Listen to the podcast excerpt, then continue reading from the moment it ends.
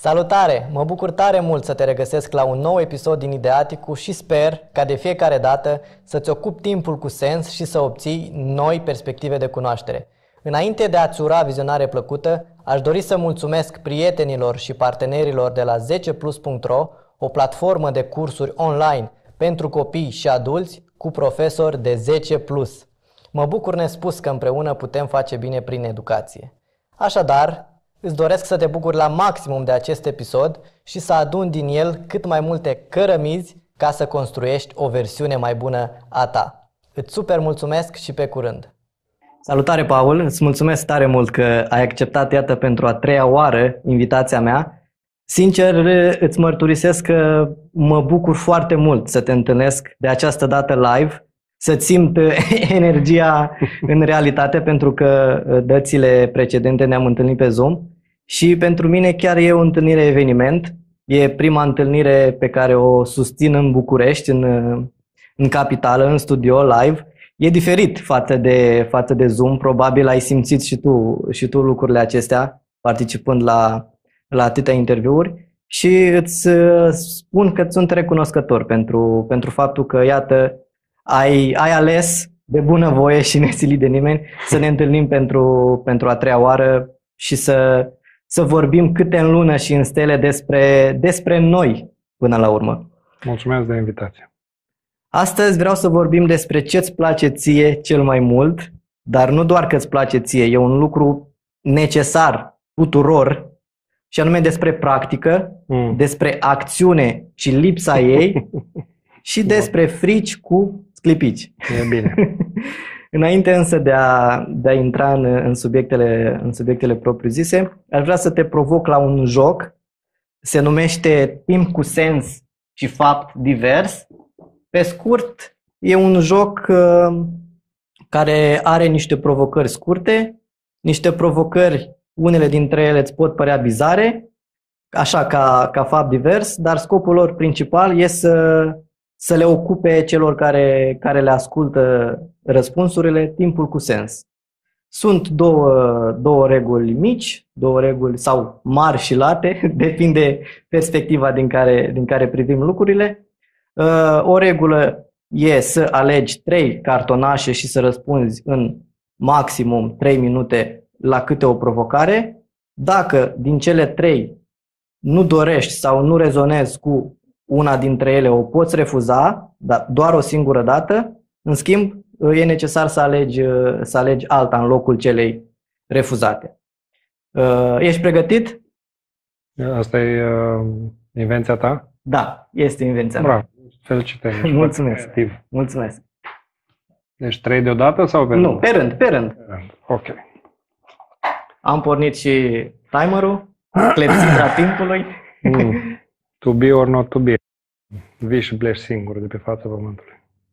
Da. Chiar dacă zici că ai în jurul tău prieteni, ei nu vin după tine în groapă. Dacă îi spui vreo unuia, hai prietene cu mine, nu o să vină. Spun, stai, stai că am treabă. Deci oricum vii singur și pleci singur, așa că...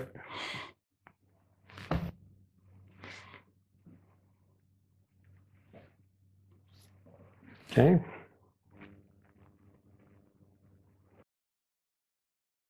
Ce eșec te-a determinat să câștigi? De ce și cum? Hmm, au fost multe evenimente de-a lungul timpului care m-au determinat să câștig. Dar uh, cred că cel mai mare eșec pe care l-am suferit vreodată a fost, de fapt, un cumul de factori care au dus la eșecul major al uh, a ceea ce numeam eu Paul la vremea care ajunsese în colaps tocmai pentru că învățase tâmpenii și aplica greșit o grămadă de lucruri, ajunsese la punctul critic, chiar cu gândul să termine cu lumea asta.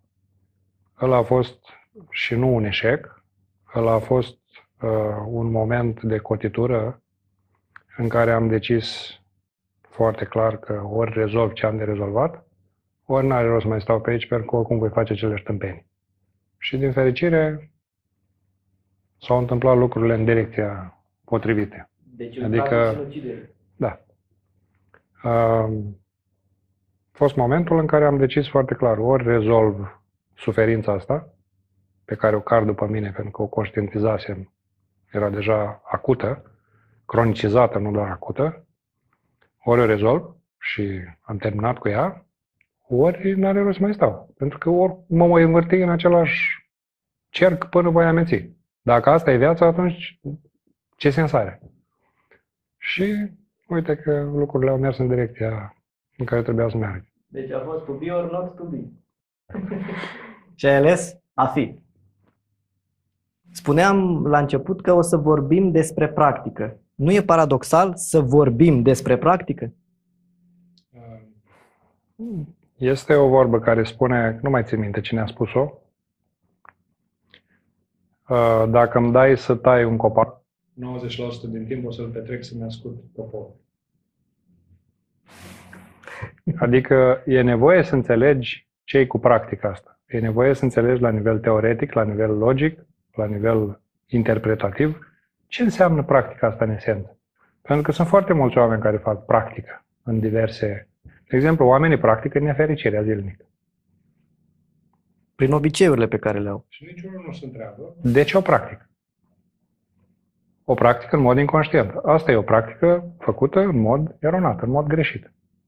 Dacă începi să te întrebi de ce faci anumite lucruri, deja intri pe făgașul demontării năravurilor și a mecanismelor care funcționează în locul tău. Da? Deci, practica, în esență, întâi trebuie înțeleasă. Dacă îți este explicată corespunzător, economisește o groază de timp și de energie. Deci dacă eu îți explic un concept într-o manieră cât se poate de simplu și asta e ceea ce pentru mine face mare sens a făcut și face mare sens în continuare. Explicăm ca la un bebeluș care abia a făcut ochi, care abia a călcat în lumea asta și care vrea să facă ceva, dar nu știe cum. Explicăm în cele mai simple cuvinte, pentru că vocabularul meu nu este foarte dezvoltat. Eu la capitolul limba română stau prost. Explicăm simplu, ca la tolomaci. Și dacă tu poți să-mi explici simplu, înseamnă că ai înțeles. Chiar Einstein spunea treaba asta. Dacă nu ești în stare să explici o problemă într-o manieră foarte simplă, înseamnă că nu ai priceput-o nici tu, da? Ăsta este cel mai elementar lucru pe care îl poți face la nivel de practică inițială și anume să explici într-o manieră foarte simplă ce urmează să se întâmple. De ce? Dacă tu complici lucrurile, cel care primește informația îți va pierde pe drum. Pentru că e foarte ușor să te pierzi în teorie. Deja mintea are capacitatea infinită de a crea complicații de a lua un fir și de a-l diseca în șapte și din ale șapte mai face 30 și așa mai departe. Viața nu știe teorie, cum spui tu. Exact. Și atunci lucrurile trebuie să fie, pentru mintea omului, trebuie să fie extrem de simple, pentru capacitatea lui de înțelegere. Și asta este o altă mare problemă pentru mulți oameni, că e prea simplu. Foarte mulți așteaptă la chestii extrem de complicate când vine vorba de practică. Tocmai pentru că au fost obișnuiți așa și mintea lor gândește așa. Exact. Și caută lucruri elaborate, complicate, întortocheate, când de fapt lucrurile sunt în esență foarte simple. Însă, pentru că în spatele uh, educației, în educația lor, în spatele lor, în trecut există standarde înalte, performanță impusă și așa mai departe, ei caută să atingă lucrurile alea în modul ăla. Dă-mi un exemplu de un lucru simplu, banal de simplu. Cum, cum faci diferența între un lucru simplu și un lucru complicat? Hai să o luăm chiar așa. păi, du lingura la gură. Așa. Extrem de simplu, da? Dar dacă începem să complicăm lucrurile în felul ăsta, stai că lingura asta a fost ținută în sertar, s-a umplut de praf, o spălăm de trei ori. Ă, s-ar putea să treacă și prin mașina de spălat vase, că a stat nu știu câtă vreme. Ă, dar mie nu-mi convine lingura asta, dar eu vreau o altă lingură dar trebuie să o țin cu mâna stângă, trebuie să o țin cu mâna dreaptă și așa mai departe. Deja, de ce nu iei pur și simplu lingura și o duci la Ce așa de rău? Însă pentru că în spate există multe condiționări care țin de frică. Vai să nu mă îmbolnăvesc, vai să nu pățesc nu știu ce, vai să nu mor. Ce atunci complicăm lucrurile. Dar lipsa asta de acțiune, inacțiunea asta în care uh, colcăim mult timp, învățăm lucruri, mergem la cursuri, citim cărți, ne educăm constant și avem impresia că știm, avem impresia că, că deținem adevărul. De ce nu putem să ne punem în, în, hmm. în starea de a acționa? Am înțeles pe de-o parte că și anume complicăm lucrurile. Le facem din țânțar armăsar. Dar pe lângă asta ce ne oprește? Multe. Prima ar fi frica de eșec. După aia frica de a fi judecat, de a fi condamnat, de a fi criticat, de a fi neacceptat în esență. Despre asta e vorba. Deci iată niște lucruri pe care le cărăm în spate și da. care nu sunt ale noastre în esență. Nu sunt. Devin ale noastre, dar nu sunt în esență, sunt generaționale, transgeneraționale. Uh, trebuie să facem în primul rând distinția dintre activitate și acțiune. Da? Cum există acțiune și reacțiune. Reacțiunea este ceva programat, acțiunea este ceva spontan. Activitatea este ceea ce se întâmplă, asta povestește Osho, de exemplu.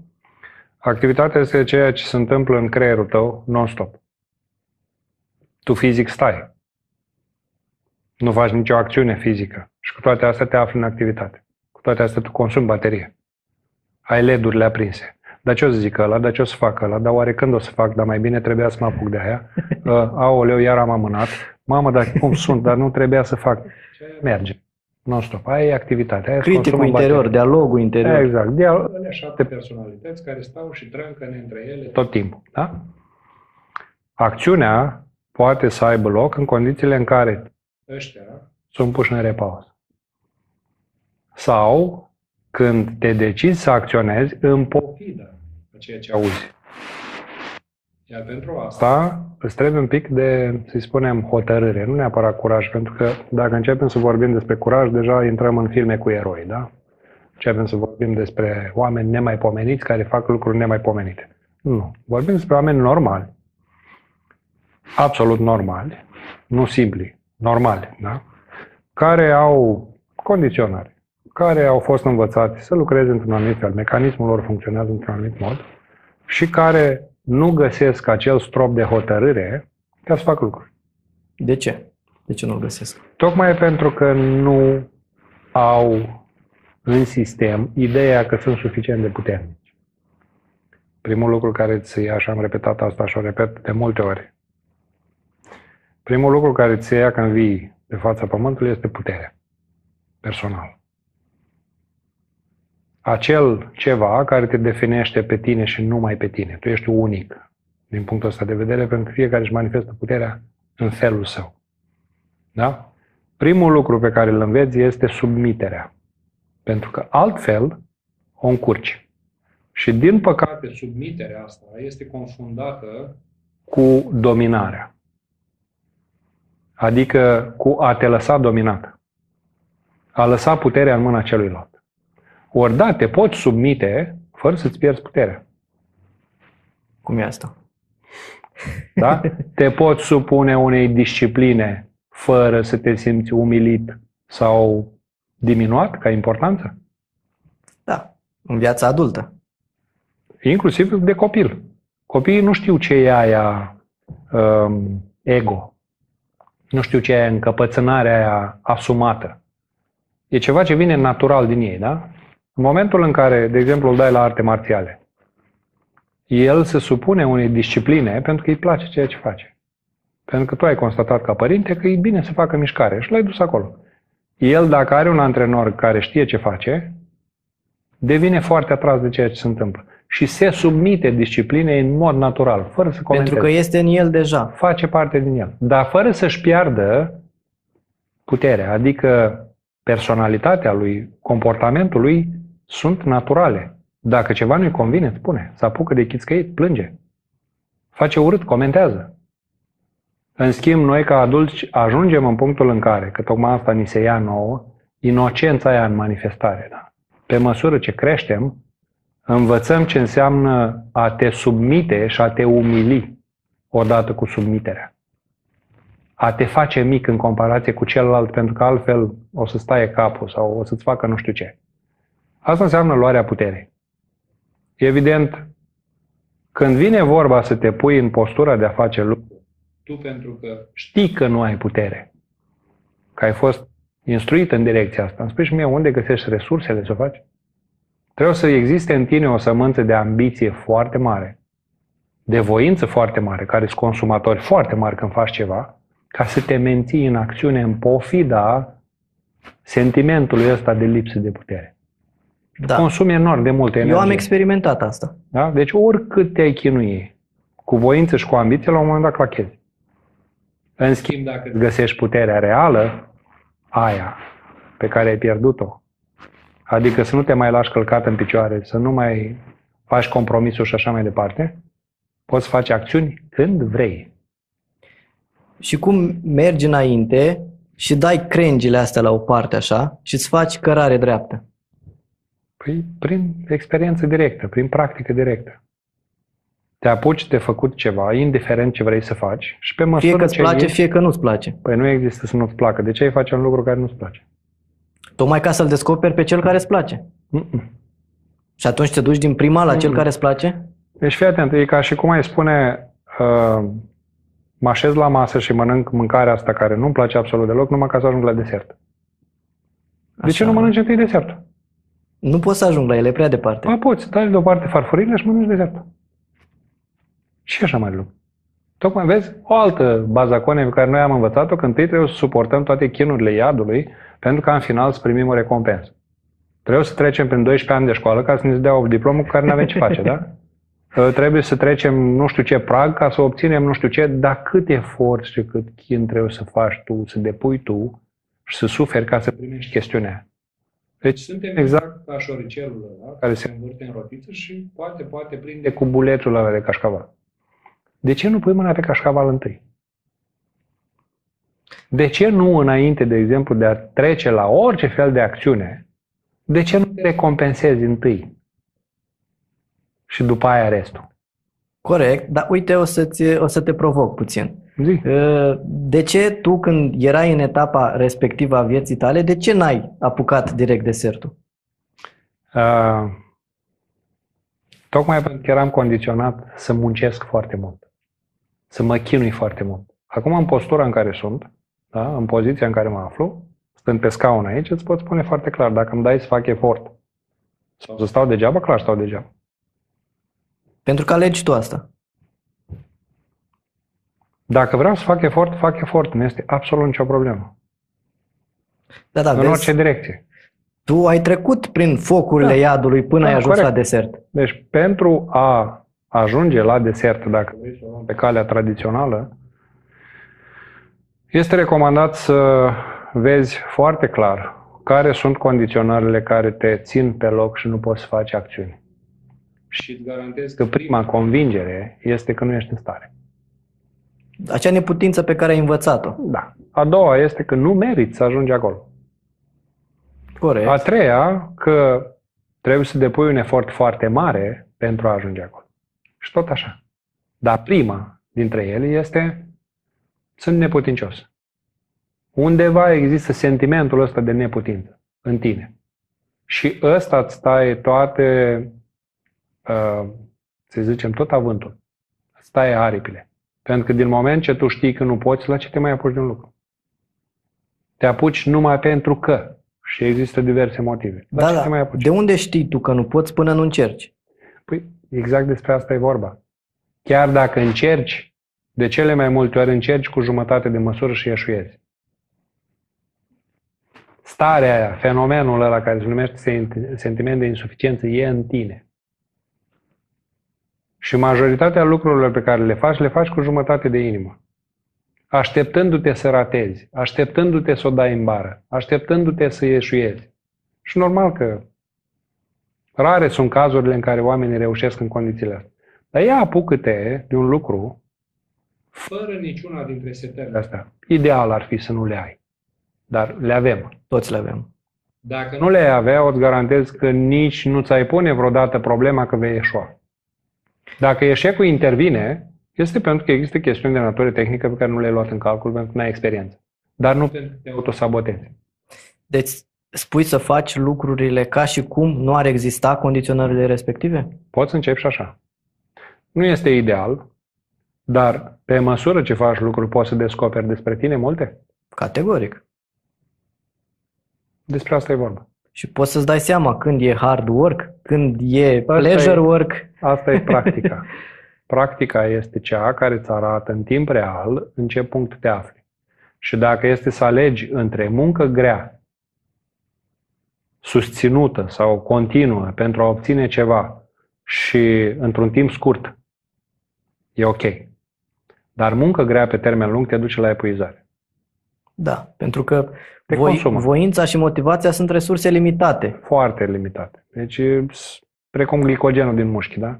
Faci un pic de efort, pac, au dispărut. În schimb, ceea ce vine din interior, din adevărata ta esență, din acel eu autentic, hmm. e un combustibil. Nu, nu, nu, nu. E un combustibil. Să nu facem confuzie. Te rog. Uh, eu autentic nu există, da? Așa. Eu este o fabricație și este necesară. Nu este eu autentic. Mă refer la acel eu diferit de eu. Este ceva acolo, să-i spunem putere, da? Să-i spunem energie, să-i spunem sine, să-i spunem cum vrei tu, dar nu eu. Uh, este ceva acolo în tine care îți permite să te manifesti, inclusiv sub formă de eu. Așa. Dar eu este format din asta. Inclusiv eu este format din asta. În momentul în care tu ajungi să accesezi puterea asta internă, care spune că poți orice, oricând, la orice oră, nu mai există impedimente. Există uh, impedimente de natură tehnică. Să zicem, tu vrei să faci un interviu, da? Ideea e simplă. Da. Dar uite-te în spate ce implică tehnologie, deplasare, spațiu, energie, curent, oameni și așa mai departe. Am ideea și vreau să trec la acțiune. Trebuie să iau în calcul că vor urma mulți pași pe care eu trebuie să-i fac până să ajung să îndeplinesc ideea asta. De aceea, dacă există acces la puterea asta, vei avea resurse să faci ce este de făcut. Dacă te folosești vorba ta numai de ambiție și de voință, la un moment dat vei claca pentru că nu o să mai ai resurse. Pentru că un proces, să zicem, de producție este foarte epuizant. Să creezi o carte, să creezi un program, să creezi o fabrică. Să... E greu.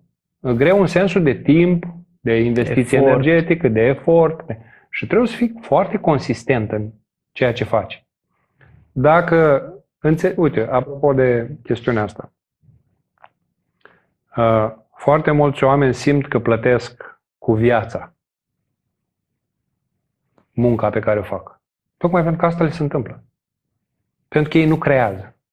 Deci nu lucrează din creație, din stare de creație. Lucrează din, din propriile lor resurse personale. Din acel trebuie. Trebuie să fac, trebuie să muncesc. Astea sunt condiționările impuse. Mă refer la faptul că eu, ca individ, Trebuie să mă scol dimineața, să fac efort și să consum din mine pentru a primi niște bani. Exact. Și normal că în cazul ăsta simți că plătești cu viața. Da? Când îți iei salariu, simți că ai dat o bucată din viața ta. Ori în condițiile în care tu te uiți în tine și vezi că ai resurse inepuizabile cu care poți să creezi inepuizabil. Tu ai creat un joculeț de cărți, da? De cartonașe. Asta e o resursă care a venit din ce? Când spuneai tu anterior, mă gândeam că tocmai și interviul ăsta e tot rodul resursei mele interioare. Că același proces l-am parcurs și exact. eu. Iată, vin de la Iași. Exact, da? Deci în momentul în care tu începi să accesezi zona asta de resursă uh, universală, care este puterea creatoare, păi tu nu mai ai de unde să plătești, că tu nu ai ce plăti, că nu plătești tu. Nu plătești de la tine. Tu faci doar ce este de făcut. Și nu există finit pentru asta, nu există terminat pentru asta. Asta e infinită. Deci o poți utiliza oricând, la orice oră. Doar să existe în tine înțelegerea asta, băi, eu nu creez de la mine. Eu nu construiesc de la mine. A, se manifestă prin mine într-o manieră unică, pentru că fiecare individ din nou este unic și nu va, va mai exista, nu a existat, și nici că va mai exista vreodată vreun Vlad sau vreun Paul, da? Clar. în forma asta, în formatul ăsta, în modul ăsta de funcționare, nu vor mai exista Poate niciodată. pui de Vlad și pui de Paul. Poate, nu nici măcar. Nici măcar.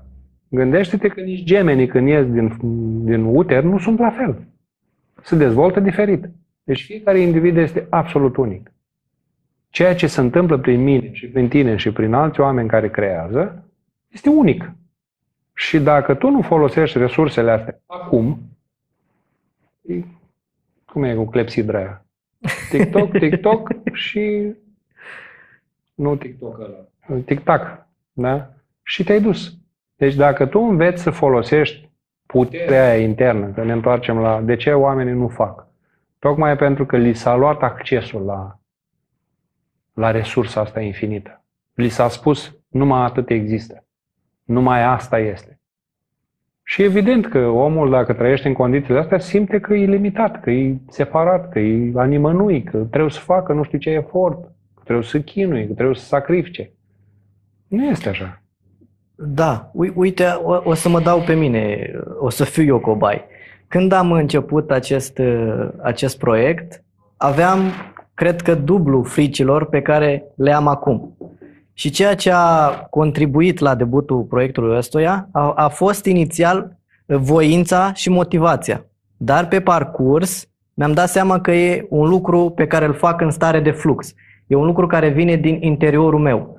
E clar că am avut și frică de eșec, am avut și frică de expunere, am avut și frică de a vorbi în public. Eu când trebuia să vorbesc în public la facultate, chiuleam. Pentru, pentru că nu voiam să mă expun. Am avut foarte multe frici și, evident, încă mai am. Uh, de unde am luat eu fricile astea și cum am reușit să fac asta în pofida a ceea ce simțeam? Că, hmm. îmi dau exemplul ăsta pentru că știu că sunt mulți în situația în care sunt eu sau am fost eu. Cu siguranță toate limitările astea au fost învățate, da?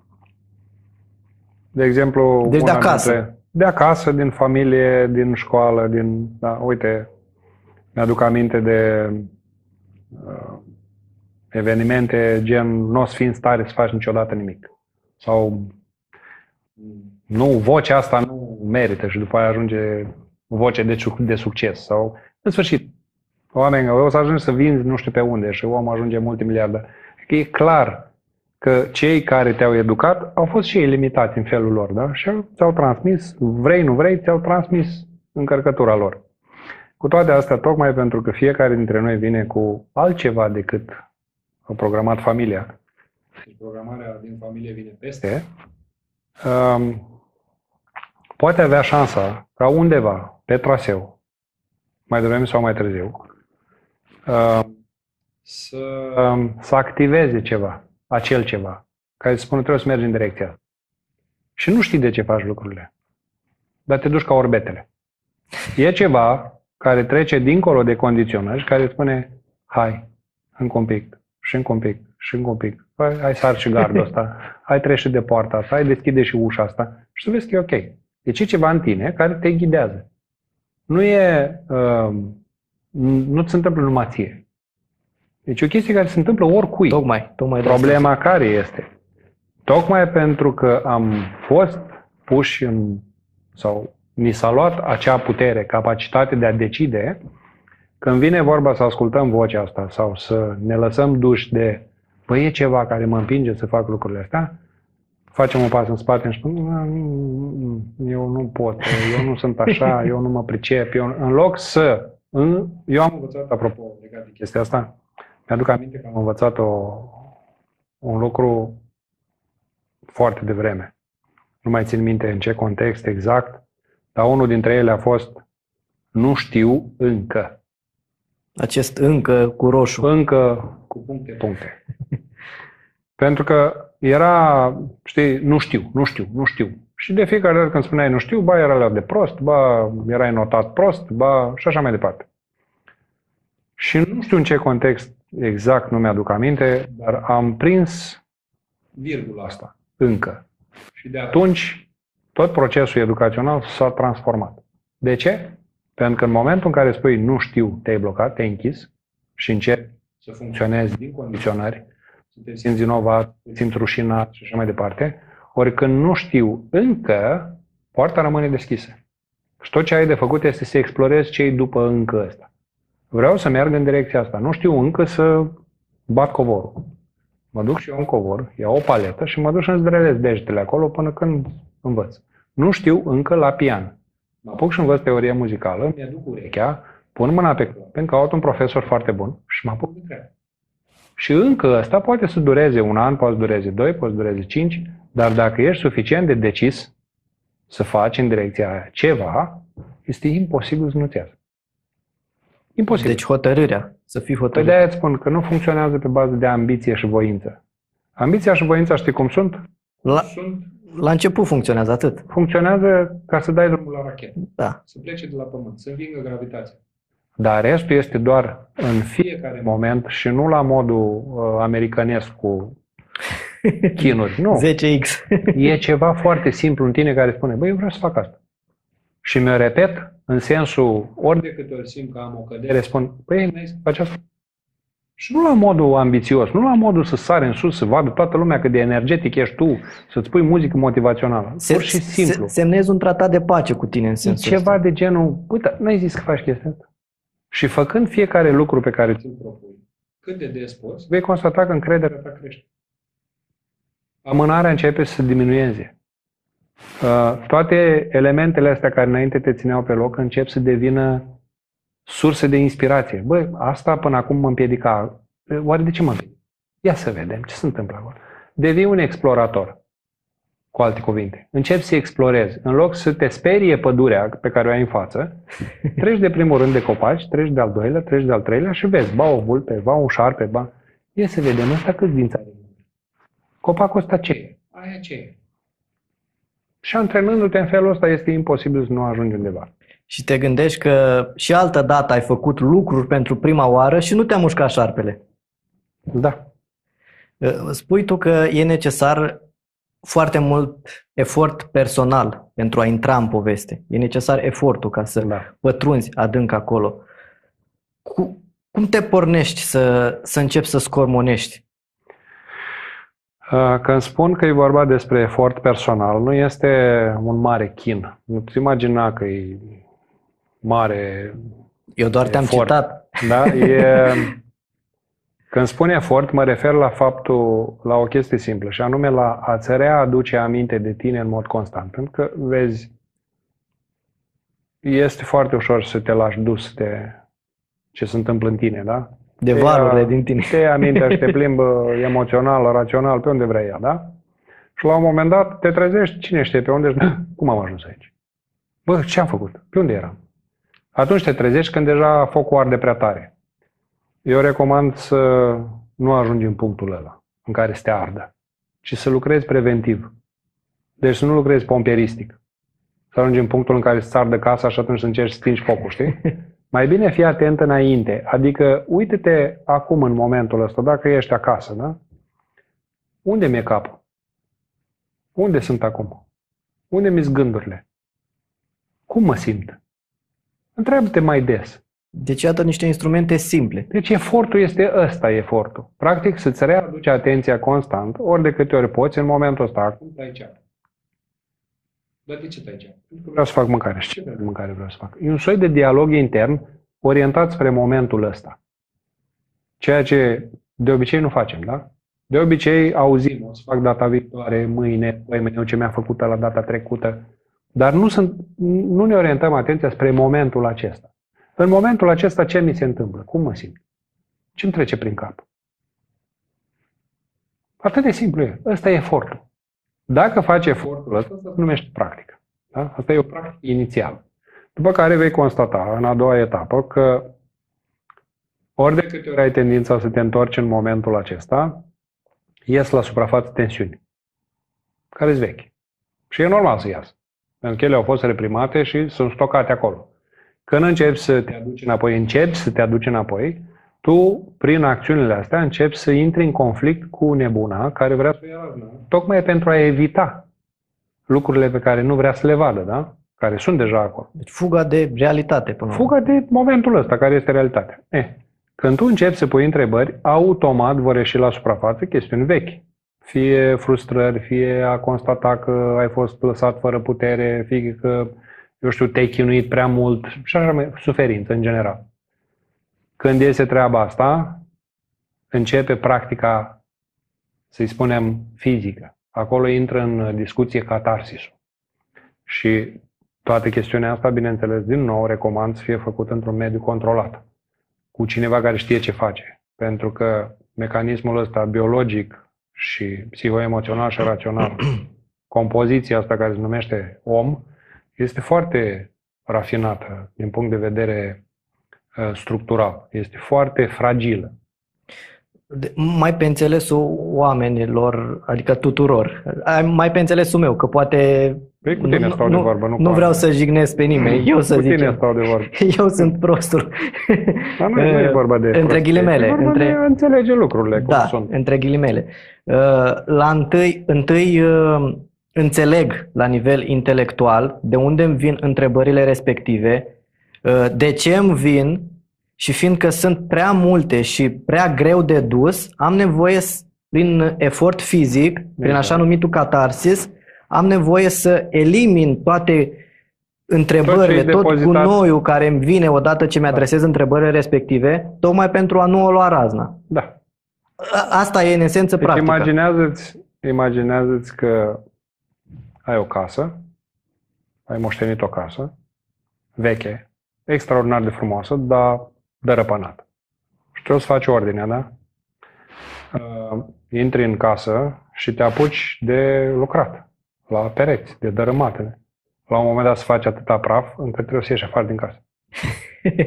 Da? Deci nu poți stai acolo, că nu se poate respira. Exact asta se întâmplă și aici. În momentul în care tu începi să te aduci înapoi, să te întrebi ce faci și cum te simți, cu siguranță vor ieși vechituri la suprafață, care au, na, au istorie. Și toată istoria aia produce valuri energetice, emoționale, uh, abur, da? praf, fac praf. Când acest praf este foarte intens, trebuie să scuturi corpul foarte bine. Celulele astea trebuie Ca un scuturate. covor plin de praf. Exact ca pe un covor plin de praf.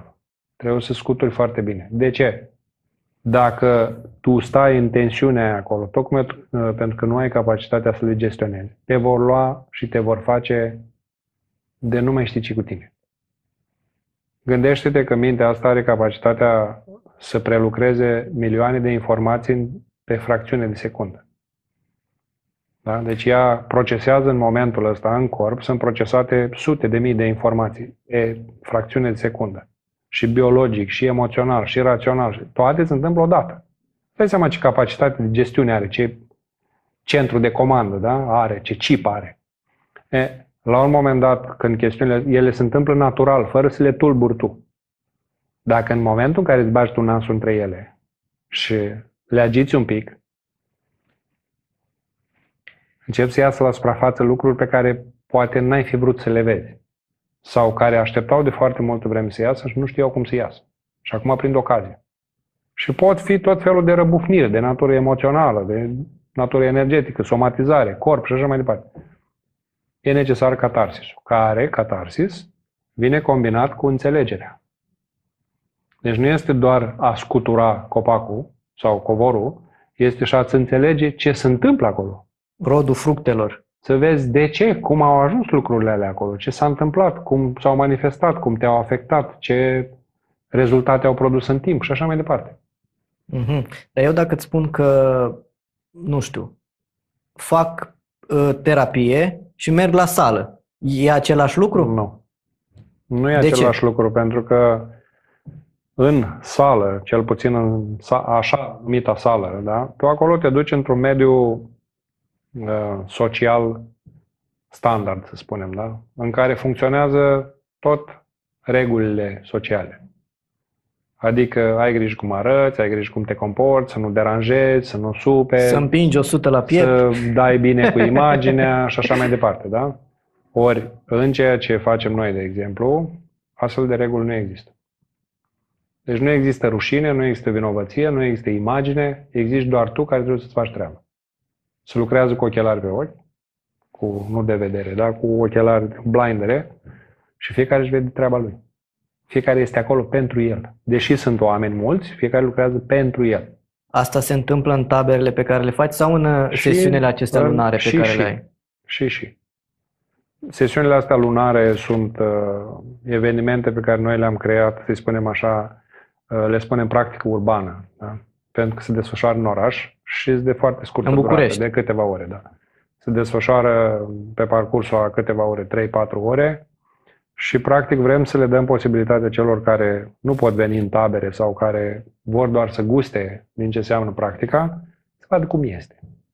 Și vin și descarcă. Efectiv, nebunesc pentru trei ore, mă duc la spital de nebun. Da? În mod controlat, verificat, oameni care știu ce fac și când pleacă acasă, pleacă fără saci. Bineînțeles că dacă te afli în proces, o astfel de chestiune te ajută foarte mult pentru că îți fundamentează înțelegerea. Dacă este doar o chestiune ocazională, cu siguranță vei veni și a doua și a treia oară. E ca o sesiune de grup ghidată? Fără doar și poate ești îndrumat să faci exact ce trebuie. Deci oamenii mei în frunte cu mine, da? Facem chestiunile astea. Uh, ai la dispoziție oameni pe care să-i întrebi, ți se explică în detaliu ce este de făcut, ești supravegheat, orice chestiune care iese afară din ceea ce știm noi ca normativ, imediat este supervizată, avem supraveghere medicală, psihiatrică, psihologică, adică totul e făcut ca la carte cu după reguli. Deși pare o chestie foarte informală, pentru că asta se face, în spate e multă pregătire și multă, multă, să spunem, uh, informație fundamentată din toate punctele de vedere. Și sunt practici testate. Oamenii toți sunt certificați și chestiunile sunt făcute ca la carte. Deși pare o chestiune, să spunem, poate părea o chestiune, aia că fac și ăștia niște evenimente. Nu, nu, nu. Nu ne jucăm cu mințile oamenilor și nici cu corpurile lor. Sunt Uh, suntem conștienți de faptul că mintea omului e o chestiune extrem de moale, de fragilă, de vulnerabilă, uh, care trebuie tratată ca atare. Ca un bibelou foarte prețios, ca un Faberge. Deci, iată un mediu, un mediu sigur de a lucra la mintea ta. Da. Eu abia aștept, sincer, să, să prind următoarea ocazie. mai făcut curios. Te aștept. Bine, eu știu și, și din, din Poți online. să vii în tabără direct, deci nu e nicio problemă. Sau în tabără, cu siguranță. Știu că ceea ce faci tu este, este de calitate. Nu, nu întâmplător, cu siguranță ne-am întâlnit iată de trei ori. Admir ceea ce faci și am încredere Mulțumesc. în ceea ce faci. Mulțumesc. Și în mod cert și din tot sufletul recomand și celor care da, nu, ne n-am făcut, să... N-am făcut lucrurile astea până când nu le-am testat, pardon, până nu le-am testat pe mine. Toate lucrurile pe care le fac oamenii astăzi au fost testate pe mine și au fost testate de către oamenii mei, fiecare la rândul lui. Nu am acceptat să vină nimeni până când nu a trecut prin proces exact cum am trecut eu, mai mult sau mai puțin. Adică asta este, ăsta e procesul. Vrei să faci lucrurile în felul ăsta? Da, bine. Dacă nu, slavă Domnului, piața e plină, du-te, exact. ai de un să alegi. Deci n-am nicio problemă în privința asta. Noi avem rețeta asta, funcționăm așa și, slavă Domnului, avem rezultate extraordinar de bune. Și asta e o încântare, ce să zic. E, sunt foarte satisfăcut de echipa asta a mea și de modul în care lucrează. Exact, nu e puțin lucru să să aduci mulțumire și satisfacție unui om. Că asta până la urmă păi, obțin cei care, cei care merg. Despre asta e vorba. Aș reveni, aș reveni puțin la frici te și te, te-aș întreba re, referitor la rezistențele acestea pe care le opunem. De ce de multe ori prima tendință e de a spune nu? Nu, nu hmm. știu, nu pot. Sau cineva îți spune, uite, ăsta este adevărul. Iar tu spui nu, nu, nu eu, nu pot, nu știu, nu cunosc. Da, dar tu ai observat că treaba asta se întâmplă de la o anumită vârstă? Nu se întâmplă la copii? Deci copilul până când nu este învățat să spună nu, eu nu spun. Da, pentru că copilul nu e în inconștiența aia lui. El se aruncă este, cu capul înainte. Nu este inconștiență. El este, să-i spunem, inocent și nepregătit pentru lumea asta pe care o știm noi. Uh-huh. El, în virtutea faptului că Uh, are energie și vrea să exploreze și este curios natural, uh, vrea să încerce. Însă pentru că nu știe cum este construită lumea asta, se expune în mod inconștient, să spunem între, ghele, dar mai degrabă, între ghilimele, dar mai degrabă este în mod inocent pericolilor. E, practic, ca și cum tu ai intra într-un spațiu nou foarte disponibil, dar fără să știi ce se întâmplă. Cam asta e un copil când e mic, da? E foarte disponibil, vrea să experimenteze, dar el nu știe cu ce pericole se confruntă. Dacă pune mâna pe plită, dacă pune mâna pe cuțit, dacă... nu s-a jucat cu el, nu știe ce El vrea doar să joace. E, pe măsură ce creștem, învățăm nu. Și acest nu este învățat uh, la modul nu fă aia, că o să-ți face rău. Să nu cazi, să nu te lovești, să nu te tai, să nu răcești, să nu te murdărești, să nu, să nu, să nu, să nu. Și practic tu înveți și softul le înregistrează. Da, tu înveți frica asta, fricile astea mărunte, care e vorba la, care sumate fac o frică mare, da? Ești, ți se transmite, ești injectat, practic, cu frica celor care te educă. Care, din dorința de a se proteja pe ei, o transferă.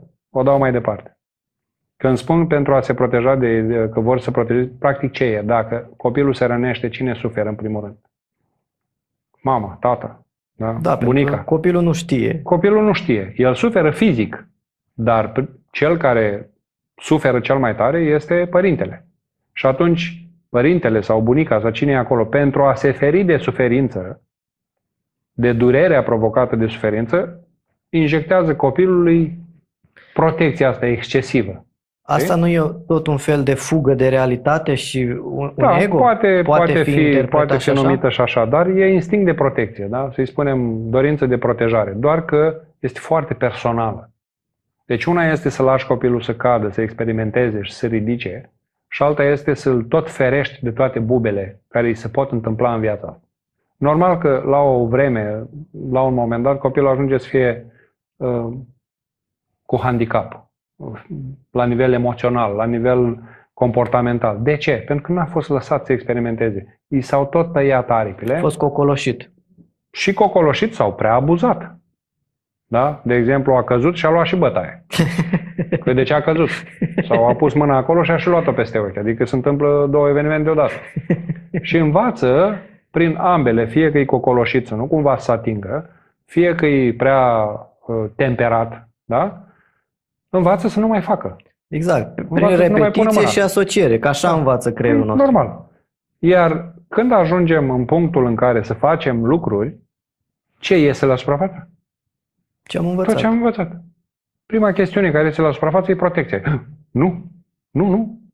După ce înveți să depășești chestiunea asta, uh, prin experimentare, ajungi să înveți, adică îți faci, să spunem, curaj să intri în lucruri pe care vrei să le faci în pofida a ceea ce auzi în capul tău, adică știți, ești conștient de faptul că doar niște voci care nu-ți aparțin. Deci, în primul rând, trebuie să devii conștient de ele. Exact. Și după aia să te apuci de lucru, da? E, pe măsură ce te urci în șa, după ce ai căzut, iar te urci și iar așa, vezi cum este să controlezi procesul. Să deții tu hățurile. Da? Deci dacă la început nu știai și era normal să cazi, după două, trei căderi deja, hopă, stai un pic, că calul ăsta se mișcă așa, picioarele trebuie puse acolo, asta trebuie ținute așa, deci devii experimentat. Și încetul cu încetul, vocile astea, pe măsură ce tu experimentezi, vocile astea încep să dispară. Pentru că se suprapun altele. Că n-au cum să mai funcționeze pe măsură ce tu practici. Ele pot funcționa numai sau doar în condițiile în care tu rămâi pe loc. Atât. Deci dacă tu rămâi pe loc, ele te sabotează și lucrează uh, și îți aprofundează angoasa, anxietate. Te țin pe loc, efectiv. În schimb, dacă tu te pui în mișcare, la un moment dat dispare câte o voce. Ping, ping, ping. Exact. Tu te duci spre furtună, nu fugi de ea. Exact. La fel ca, Bra- ca bivoli. Ca bivoli. Mi-a da, plăcut deci foarte mult. fenomenală chestia. Deci asta se întâmplă. Dacă tu vrei să te, să zicem, vrei să faci un business sau uh, o afacere, da? Uh, vrei să înveți ceva, vrei... normal că o să auzi în cap, nu pot, nu mă pricep, nu sunt în stare. Fă ceva. Vreau să scriu o carte, dar nu sunt în stare să scriu. De unde știi că nu ești în stare să scrii? Ai încercat? Nu. Păi apucă și scrie. Aveam, uh, apropo, pentru cei care vor să învețe să scrie sau să pună pe hârtie și nu au idee cum sau cred că nu se pricep, este o carte, se numește um, Cum să scrii o carte în 14 zile sau mai puțin. Nu mai țin minte cine a scris-o. Mm, poate o să caut uh, referință, nu mai țin minte autorul. Dar o, este o fenomenal. pune în, în comentarii. Este fenomenal. Descriere. Este fenomenală. De ce? Pentru că, practic, îți dă niște chei tehnice, concrete, pe care le poți utiliza pentru a te apuca de scris, dacă vrei să scrii. Și nu contează că vrei să devii autor sau vrei să scrii doar pentru tine. Poți să, poți să poți faci să doar un discurs. ca și catarsis. Absolut. Noi folosim în detox, folosim scrisul ca și catarsis inițial. Pentru că te ajută foarte mult să clarifici ceea ce se întâmplă în tine. După aia trecem noi mai departe la alte forme de catarsis. De asta e prima formă. Deci asta ar fi un mod de a te pune în, în mișcare. Al doilea este să te, în condițiile în care tu nu ai curaj și resurse, să te asociezi cu oameni care fac anumite lucruri. Să te duci aproape de ei. Pentru că întotdeauna, dacă există o masă de oameni, energetic vorbind, care se mișcă într-o anumită direcție, vrei, nu vrei, te vor trage după ei. De aia importanța grupului este... Și a mediului. Da, este, important, este uh, justificată și are sens. Deci nu înseamnă să te duci cu turma, înseamnă selectiv. Vreau să învăț să vorbesc în public. Păi du-te și lucrează cu un grup care face treaba asta. Uh, vreau să învăț să cânt la chitară. Du-te și fă chestiunea asta. De ce? Te vor trage după... Una, de exemplu, apropo de sală. Una e să faci mișcare acasă și alta e când te duci la sală. Da. De ce la sală dai mai mult randament și acasă tragi de tine ca de un șifonier? Tocmai pentru că cei de acolo sunt puși în mișcare. Energia sălii este cea care te pune și pe tine în mișcare. Energetic, vorbind, te trage după ea. Ăsta ar fi al doilea mod. Și al treilea, uh, dar ăsta e, să zicem, um, modul autodidact. Da? Deci dacă primele două sunt valabile pentru oricine, modul autodidact ține deja de cel care cam face de capul lui. Nu sunt mulți, dar sunt. Și mă adresez lor pentru că și eu sunt unul dintre din cei care au făcut în zona Rebeli. Da, rebeli, da. Care își pun în cap să facă o chestie și până la urmă le iese cu toate impedimentele. Uh, să caute în el orice, sau în ea, da, dacă ești autodidact, să cauți orice urmă de perfecționism și să o dai afară din casă. Asta e prima chestiune care te ține pe loc, perfecționism.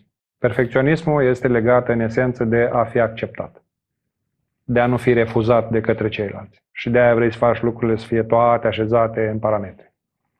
Deci ăsta ar fi primul lucru, să dai afară perfecționismul și să înțelegi că nu există perfect. Există perfect temporar și perfectibil în timp. Punct. Deci nu mai ai ce face în privința asta. Poți să o faci perfect acum și peste 5 minute 2.0. Aia e. Și a doua variantă, să găsești ceea ce îți place, indiferent de dimensiunea pe care o are, și să o faci. Orice autodidact, uh, sunt foarte mulți în zona asta, care pierd vremea căutând ce le place. La scară mare. Nu, găsește ceva mic care să-ți placă. De exemplu, să-ți bei cafeaua dimineața. Un ritual. O chestie cât se poate de mică. Începe să dezvolți plăcere din a face lucruri. Că te speli pe dinți, că bei cafeaua, că drângă la chitară, că scrii, că nu contează. Găsește acel ceva care provoacă plăcere în tine și activează Și pe măsură ce faci chestiunea aia, o să vezi că plăcerea se, extinde în, se va extinde în multe zone din viața ta și automat va prelua controlul și vei deveni capabil să înveți orice, oriunde, oricând, în orice moment. Da, e principiul com- compunerii. Exact. A, a exact. Compound, da? Compound, exact. Deci e pas cu pas, pas cu pas. Pentru că sunt foarte mulți oameni, cel puțin în perioada asta, unde există atâta tehnologie și atâtea ecrane, care sunt foarte distrași. Spanul atenției e foarte scurt, da? E A scăzut sub 7 secunde conform Deci e foarte, foarte, foarte puțin. Atunci, dacă tot este atât de mic, nu-l pierde pe chestii inutile. Pe nimicuri. Găsește ceva care îți face plăcere și acorde atenție alea 7 secunde. 7 și cu 7 și cu 7 și cu 7 de 10 ori pe zi, la un moment dat o să ai 70 de secunde. Și într-o săptămână o să ai și da, tot așa. Pen, pentru că în lucrurile alea mici se regăsește de altfel puterea de care da. am vorbit inițial. Și încă o chestie extraordinară, apropo de compus, de a face lucrurile ritualic când îți place și ce îți place, la nivel emoțional nu se dezvoltă geometric, ci exponențial. Explică puțin. Deci geometric înseamnă din 2 în 2, da? E, exponențial înseamnă de 10 ori mai la mult. La puterea n. Da? La putere. Deci nu mai e dublat, e... În momentul în care ție îți face plăcere ceva, automat sistemul tău va căuta să o amplifice natural. Și vei ajunge să faci de 10.000 de ori mai multe lucruri, tocmai pentru că îți place ceea ce faci.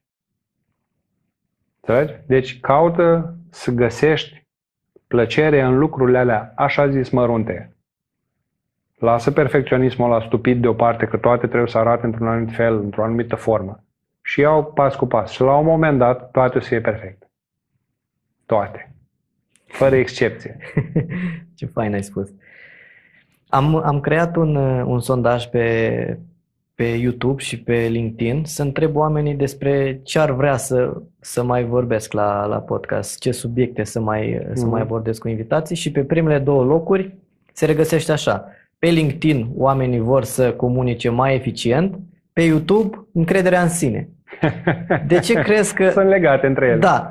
De, de ce crezi că există aceste nevoi majore? Pe LinkedIn e pe locul 2 încrederea în sine, pe YouTube e, e invers. Dar în esență e același, e același lucru. De ce există nevoia de a comunica eficient? Că până la urmă nu e natural să comunicăm, încrederea nu sunt naturale, nu...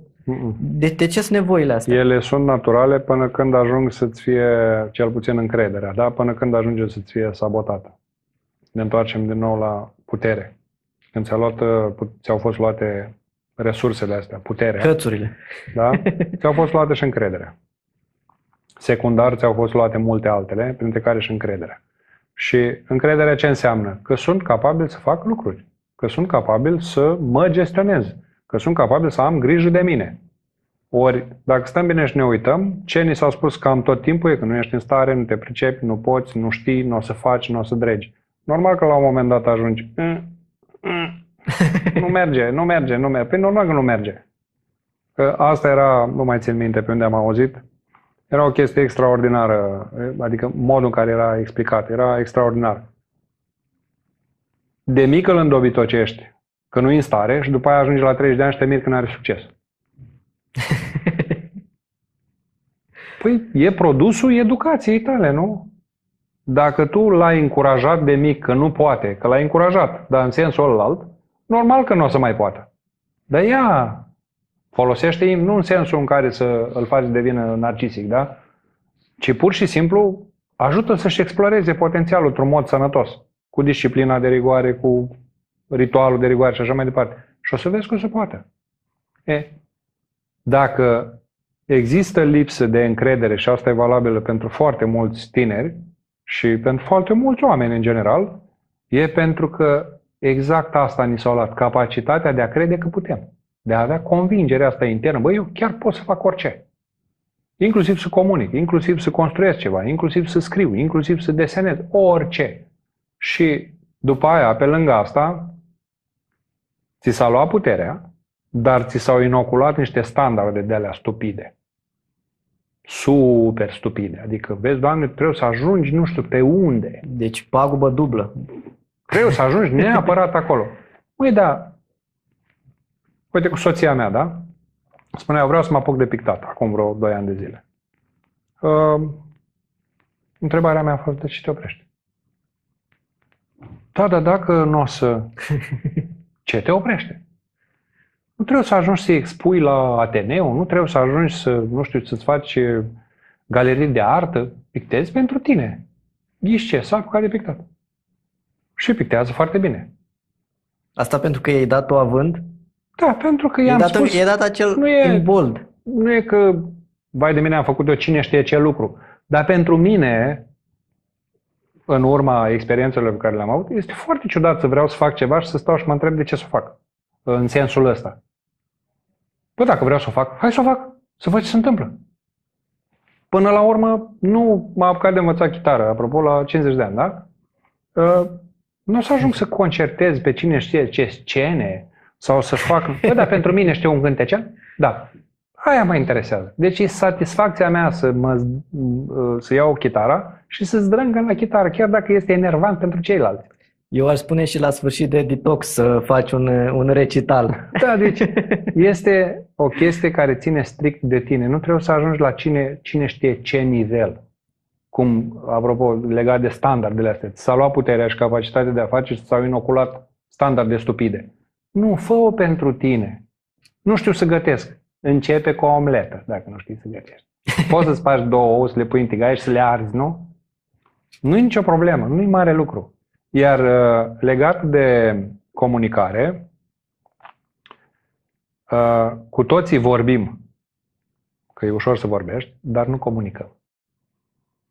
Și dacă te uiți în social, cel puțin în momentul de față, unde ecranele sunt mari distractori, da?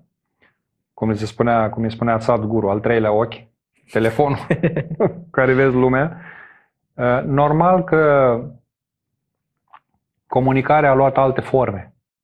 Acum este, pe mine mă, mă înspăimântă, de exemplu, modul în care se comunică acum în mesaje, numai cu simboluri. Ne întoarcem la hieroglifele din peșteră. Da? Ne întoarcem la cu emo- hieroglife. Ne întoarcem în peșteră. Deci, practic, capacitatea de a folosi limbajul se diminuează. Limbajul, lexiconul, începe să scadă ca volum, vocabularul. Ceea ce e îngrijorător. Dar există alte moduri de comunicare. Că așa evoluează lucrurile. Ce ține de comunicare cu celălalt, ține de comunicare cu tine. Deci problema Deci nu a, este... a, aș, aș repeta aici. Da, Ce deci ține de problema- comunicare cu celălalt, ține de comunicare, cu, tine. Dacă tu nu ești în stare să comunici cu tine, este clar că acolo există niște lucruri nerezolvate, pe care ar fi cazul să le rezolvi. De ce? Când tu vrei să comunici ceva cuiva și există în tine răni, mesajul tău va fi alterat. Dacă și celălalt alte răni, are răni, și are cu siguranță, mesajul va mai fi odată alterat.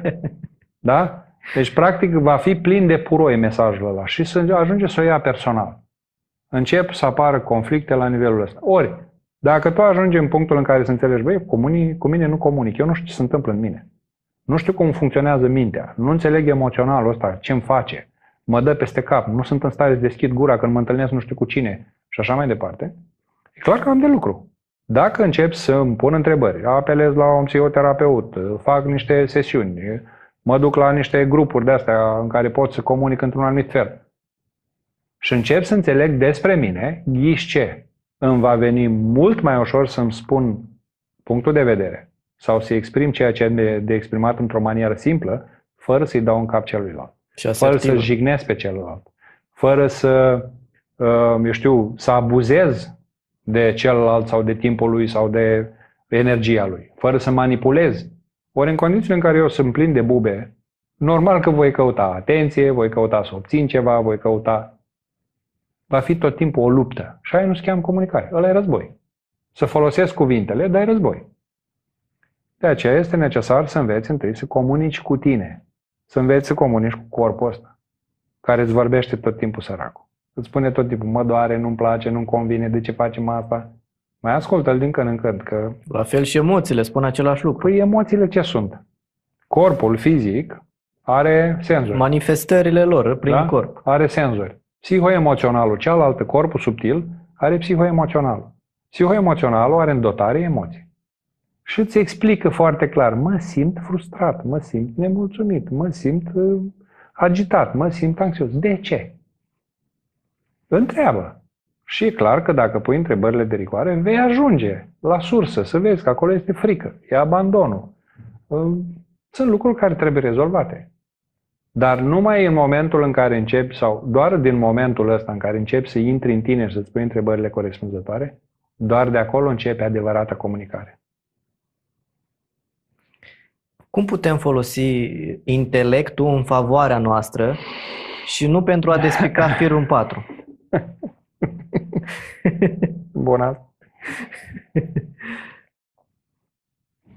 Tu ai observat că uh, partea rațională a minții este capabilă să descompună totul. Exact. Într-o manieră foarte... Și dacă ai și o minte tehnică, cu atât mai mult. Îl face bucăți. Dar o face fără tine.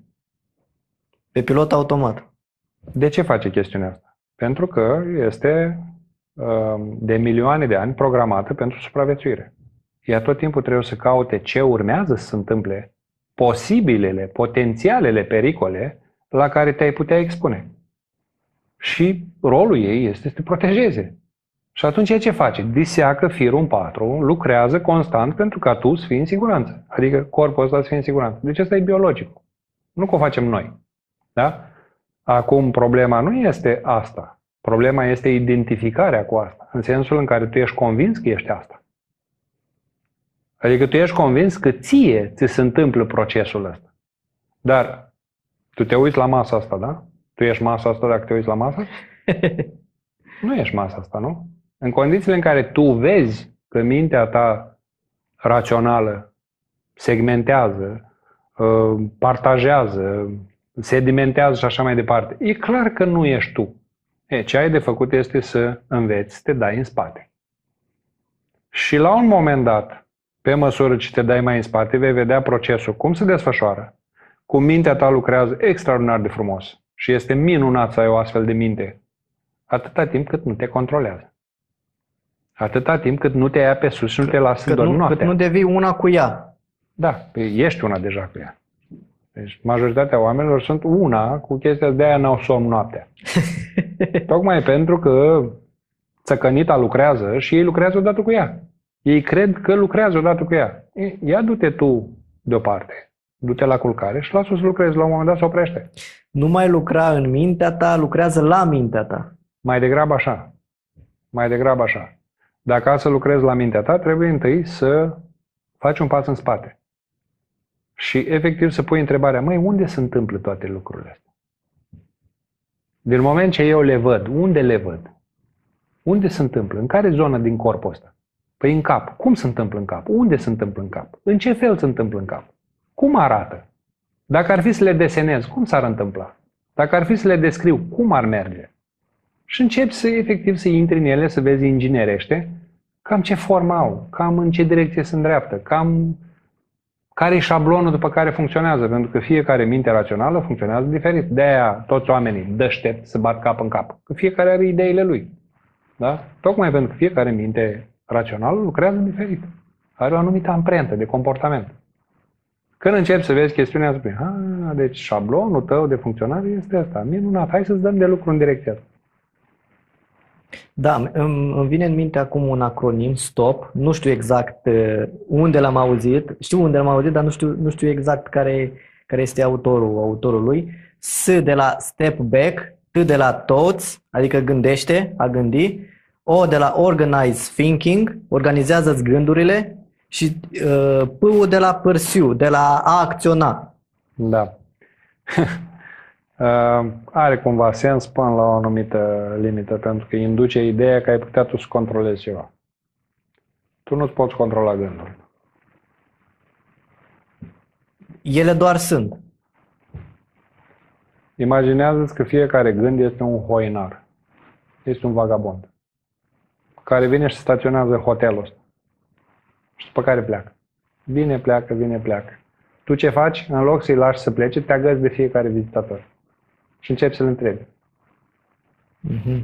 Nu vrei să mai rămâi pe aici? Dar de ce? Dar de ce pleci? Hai, mai stai un pic pe aici. Dar de ce nu-l lași să plece? Și trebuie Îl bagi în seama iurea. Exact. Tocmai pentru că ai... Păi, tot sistemul nostru educațional este orientat de aici în sus? Da. Deci se Bazat pe intelect. Exact. Deci se face foarte mult caz de cap, de creier. Că ăsta trebuie exploatat la maximum pentru că doar în felul ăsta reușești în viață. De asta mai mult făceam matematică, nu sport. Și din păcate nu reușești în viață numai cu capul, da? Câți oameni de succes cu capul uh, eșuează în toate celelalte aspecte ale vieții? În relații, financiar și așa mai departe. De ce? Pentru că capul nu are toate soluțiile. Și cel mai bun, cel mai bun și mai la îndemână exemplu este momentul imediat uh, mesei.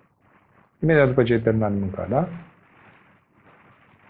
Viața, organicul, uh, naturalul, îți arată imediat cât e de important capul în ierarhia naturală. Ce se întâmplă în momentul în care ai terminat de mâncat și intervine digestia? Capul este anulat. Adică intri în starea de... De ce? Digestia este mai, mult mai importantă decât capul. Dacă corpul nu are de făcut digestie, atunci toată energia se duce la cap din obișnuință. Pentru că noi am fost învățați să stăm aici. În momentul în care ai mâncat, viața știe clar ce este prioritar. Să arată exact câtă importanță are capul în natură. Instant. Coboară energia jos și te trimite la culcare. Și spune, capul stai liniștit că avem treabă. Paul, mai am două aspecte. Te rog. Um, primul pas în orice, în orice proces e clar să conștientizăm. Apoi e important să acceptăm ceea ce am conștientizat, nu să ne opunem. Poate fi învățată acceptarea?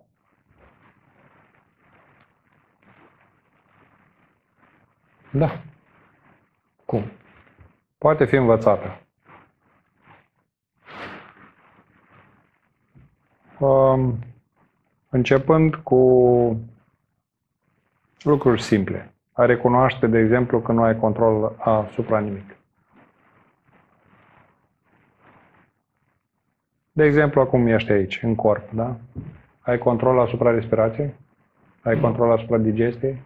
Ai control asupra fluxului sanguin? Toate se întâmplă fără noi, da? E ceva natural. Noi doar suntem. Atât. După aia, ai control asupra mediului? Poate oricând să fie o pană de curent?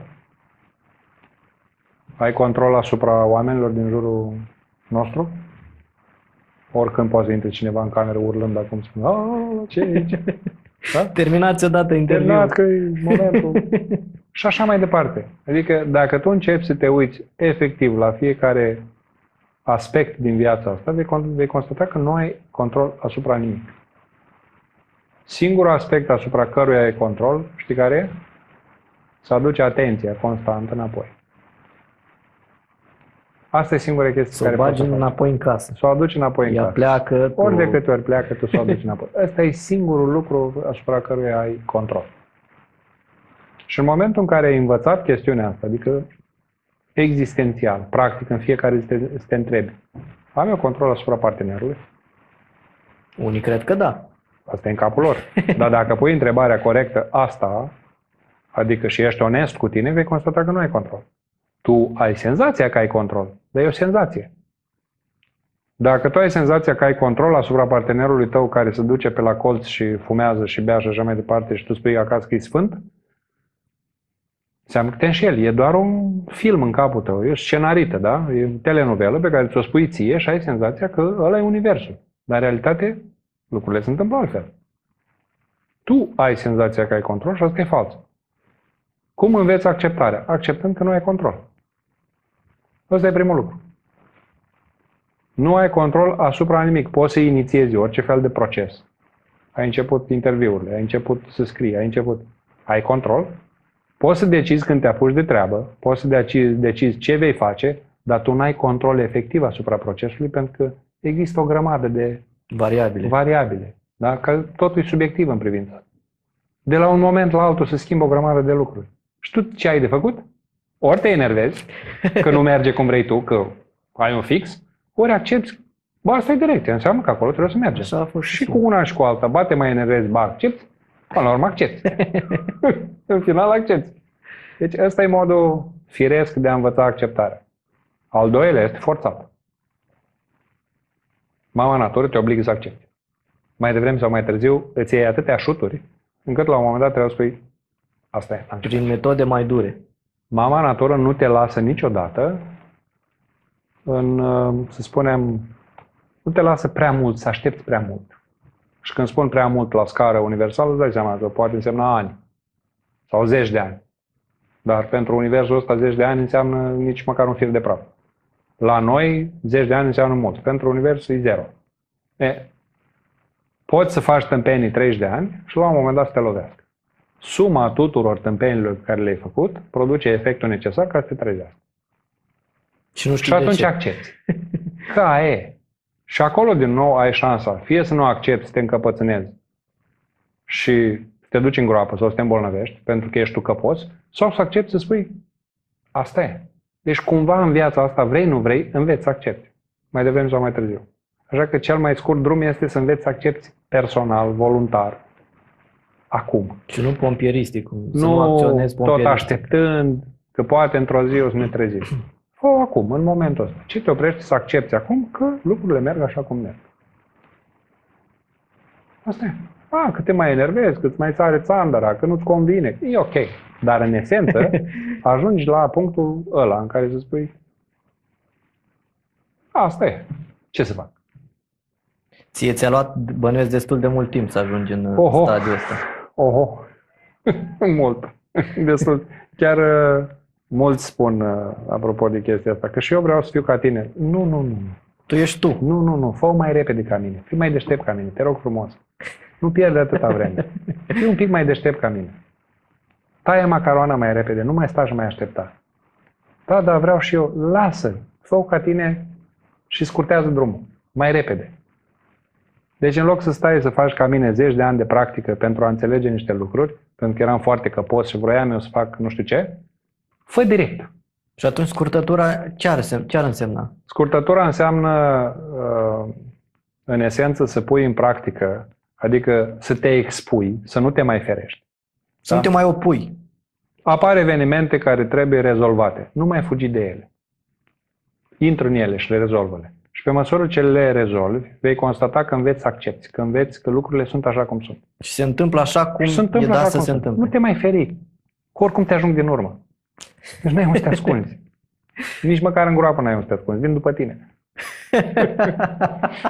Deci n-ai, n-ai unde să scapi. Prea bună asta. N-ai unde să scapi. Le cari după tine. Nu, nu-i cazul. Corect. Și te reîncarnezi și după... Și o iei la capăt. O iei de la capăt, da. Nu, nu-i cazul. Te rezolvă aici uh, cât ești viu și ești sănătos. Ia și le rezolvă. Că ai timp. Paul, mai am uh, o rubrică, chestionarul cu idei de buzunar. Mm. Știu că ai mai răspuns odată la, la asta, de data... Acum am pregătit Acum că e altceva. live, e altceva. Am pregătit altceva, nu puteam să-ți adresez aceleași întrebări. Pentru cei care nu știu, chestionarul cu idei de buzunar este un, uh, un, o rubrică, un chestionar în care încap cele mai ese- importante, ideile esențiale care pot încăpea într-un buzunar, dar din mintea noastră. De asta e bine să fie cât mai scurte, să fie cât mai, Mhm. dar să, să cuprindă esența. Uh, Prima întrebare, mă rog, întrebare. Prima provocare e așa. A fi înseamnă, A fi. a face este, Acțiune. mintea este, Cel mai bun instrument. iubirea de sine arată ca Ca tine. în momentul ăsta. Exact ca tine în momentul ăsta. Gustul succesului se simte ca, Ca succesul. Adică cum? Ca succesul. Împlinire. Practica presupune, Practică.